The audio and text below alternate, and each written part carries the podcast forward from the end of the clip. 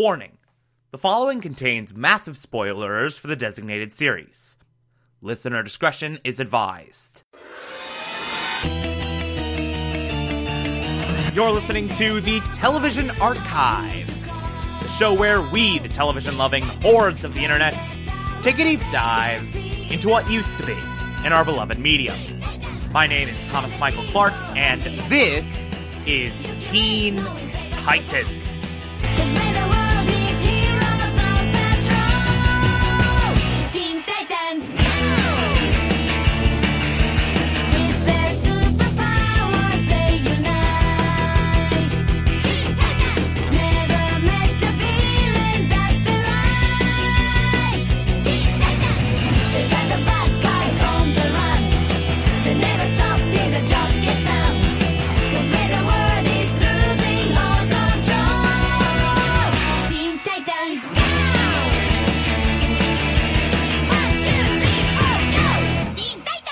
Today we will be discussing season 3, episode 2, titled X.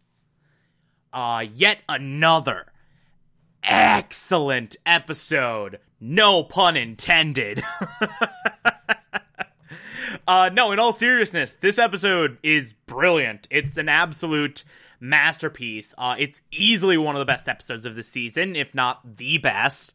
Uh, it might even be among my favorites of the entire show. Uh, if not the top 10, then definitely the top 20. It's absolutely magnificent. Uh, it it tells an amazing story, asks genuinely difficult questions of our heroes, particularly Robin, uh, and doubles down on one of the most intriguing poetic question marks of this entire series Red X. This episode, we see Red X return, but Robin's not in the suit this time. Robin is Robin. And as Starfire very hilariously points out, he is not a hologram. You get that little anime vignette with all the baby Starfires poking Robin. and it's really funny. it's a hilarious moment. Uh, oh, also, I totally forgot. Uh, they thought Robin was a robot at one point, and Cyborg put a rubber, uh, put like a latex glove on, and was about to do like a prostate exam. They put a prostate exam joke in a kids superhero series. oh, it was so perfect. Uh, but Red X returns. Someone else has the suit. We don't know who. And this is quite literally Robin's biggest mistake coming back to haunt him. Because remember, uh, for those of you who either don't remember or weren't listening or didn't watch the show or whatever, Red X originated as Robin desperately trying to take down Slade back in season one. Uh, in his desperation, with all the brick walls he was hitting, he put on Red X, assumed this villainous identity, didn't tell anyone he was doing it, and launched this whole gambit to fool the Titans and Slade in order to catch Slade. It failed, and everyone got real pissed at him, justifiably so. And Robin immediately hung up the Red X suit, immediately declared it as a mistake, immediately declared it as the worst thing he could have ever done. Uh, but now Red X coming back to haunt him, coming back with someone else in the suit, causing mayhem, uh, trying to steal this Xenothium to power the suit with, which apparently Xenothium is incredibly unstable. And we get another hilarious anime bit of like Cyborg and Robin doing tic tac toe with Cyborg just yelling at him like, Tell me you are not stupid enough to power the suit with Xenothium! uh, which was great. There's a lot of levity to an otherwise uh, very depressing episode. But there's a lot to dissect with this iteration of Red X.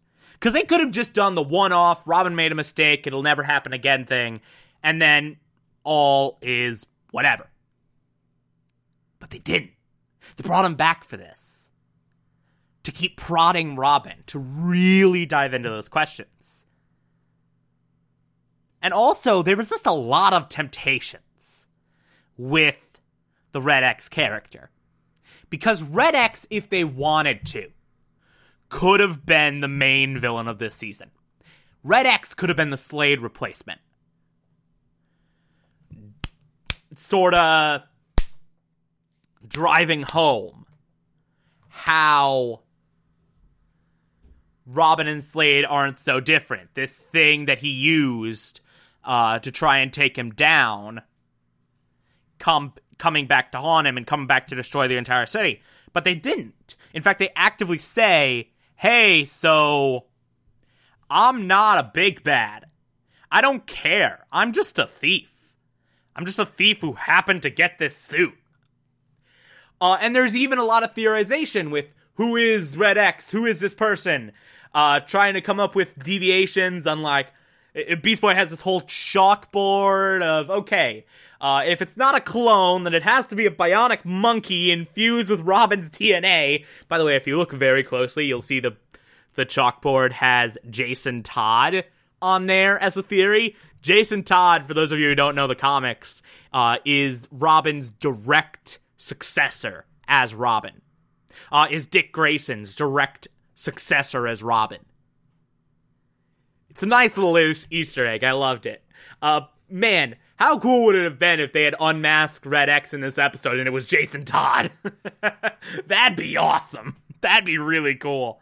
Uh, but anyway, they didn't do that. In fact, Raven literally says, like, yeah, none of this is the case. Uh, really, Red X could be anybody. Anyone smart enough to take the suit and dumb enough to take it for a joyride. So this is, in all likelihood, just some nobody who happened to break into the tower, happened to get his hands on the Red X suit, and happened uh, to know how to use it. Doesn't matter. What's also interesting is how they draw parallels to Red X equals Robin without Red X still being Robin. Uh, if you listen closely, you can hear that Scott Menville voices both Robin and Red X still. So he's still lending his voice to the Red X character, even though Red X isn't Robin anymore. Uh, if you look closely during the third act, you can see how Robin and Red X sort of move in sync. Sort of like they are just one organism there's a lot of nice little subtle nods to Robin created Red X. Red X and Robin, at least metaphorically, are one in the same. But in the midst of this question of who is he, who is he, who is he, who is he, who is he, uh, you have Robin basically kicking himself this entire episode saying, This is my fault, this is my fault, this is my fault, this is my fault. I created Red X, now everyone's paying for it. I created Red X, uh, now my friends are being targeted. This guy's causing chaos, stealing things, uh, causing general mayhem, and it all leads back to me being so foolish in creating this suit. Uh, so Robin basically spends this entire episode questioning questioning who he is, questioning what side of uh, the line of good or evil is he on? Uh, in fact, there's this great narration. There's this excellent, excellent narration going over the entire episode with Robin, with Robin literally questioning this full stop. Like he is very verbally, uh, just showing disdain for how blurred the line between good and evil is. Uh, we like to pretend that the world is simple. Good is good, evil is evil. There's a line between the two, and it's very clearly, uh, it very clearly can be seen. But of course, That's not how it works. And it's very bold of, again, a children's superhero cartoon to say flat out, hey, so, um, good and evil, not as simple as we'd like to believe.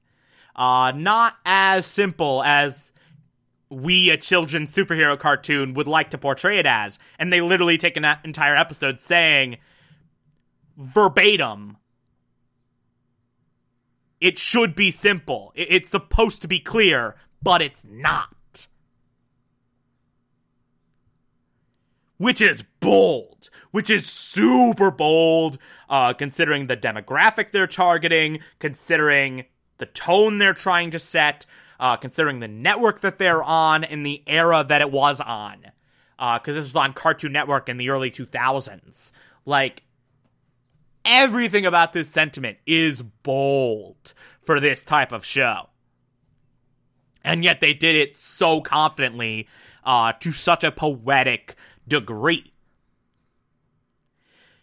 And with that moral ambiguity, like, again, they could have just made Red X just clear example of evil dude, evil dude, evil dude, evil dude, evil dude, evil dude, evil dude. They could have very easily done that.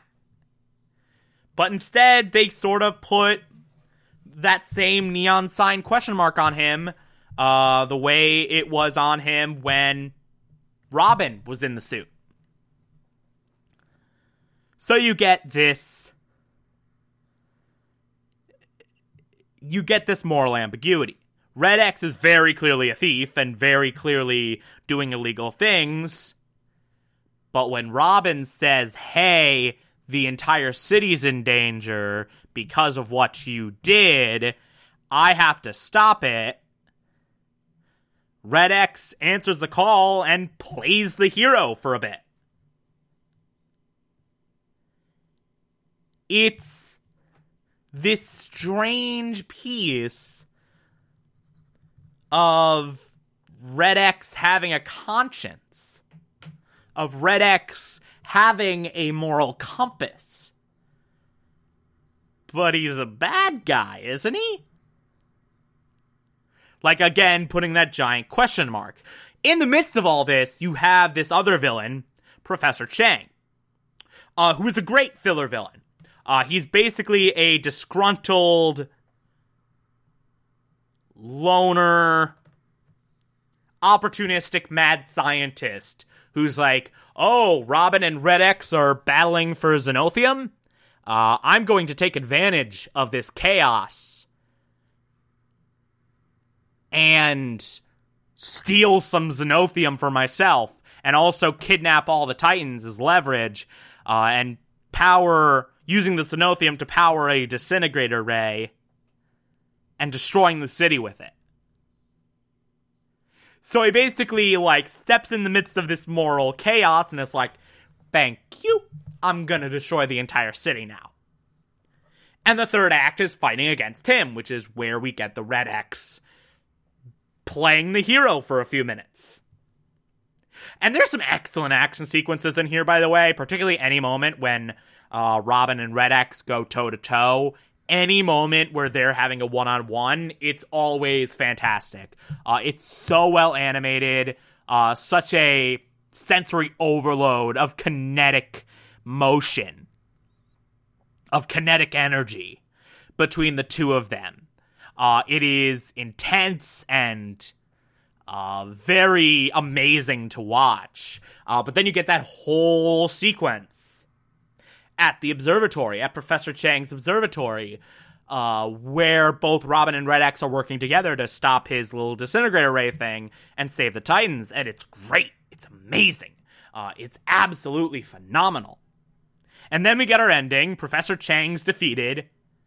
Red X's belt is stolen, and then Red X, like, we get this standoff between the Titans and Red X. Red X has nowhere to go, and then he just makes a dramatic exit. Takes his one last tube of xenothium, throws it on the ground, and then jumps. And disappears, nowhere to be found. Red X is just in the wind. We've learned nothing. He's gone. we don't know who he is. And uh, I'm going to give a minor spoiler here. We never know who he is. Uh, that's one of the things that they either A, didn't have time to get to uh, because they got canceled five seasons in, or B, didn't care. And honestly, I kind of hope that it's didn't care.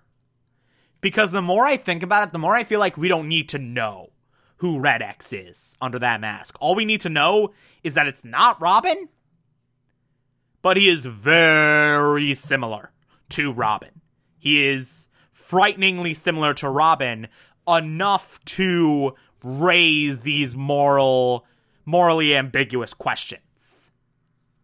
Enough to cause these moral dilemmas. Honestly, I think Red X is a more interesting character if we don't know who he is. I like that. I like that mystery.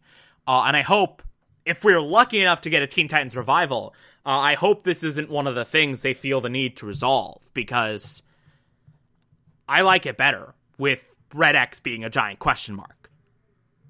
Because it just works better uh, for Robin as a character uh, and for the Titans, like just shaking their group dynamics when Red X is a question mark.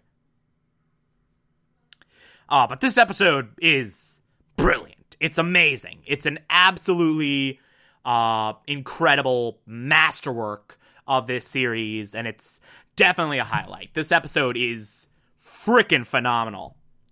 Uh, anyway, if you like this, favorite the podcast, anchor.fm slash TV archive, so that you can be here every single Monday through Friday as I go through every single episode of this and other shows. And you can find it on pretty much whatever podcatcher app you prefer. Feel free to call in as well as simple as just a push of a button on the Anchor app. I'll play those on the show from time to time if you feel so inclined to send those in. Follow me on Twitter and Instagram, TomTom4468, and support the show. Patreon.com slash Thomas Clark. Pledge just a dollar a month. I appreciate everything I get through there. Or if that doesn't work for you, you can also support the show directly via Anchor. I appreciate that as well.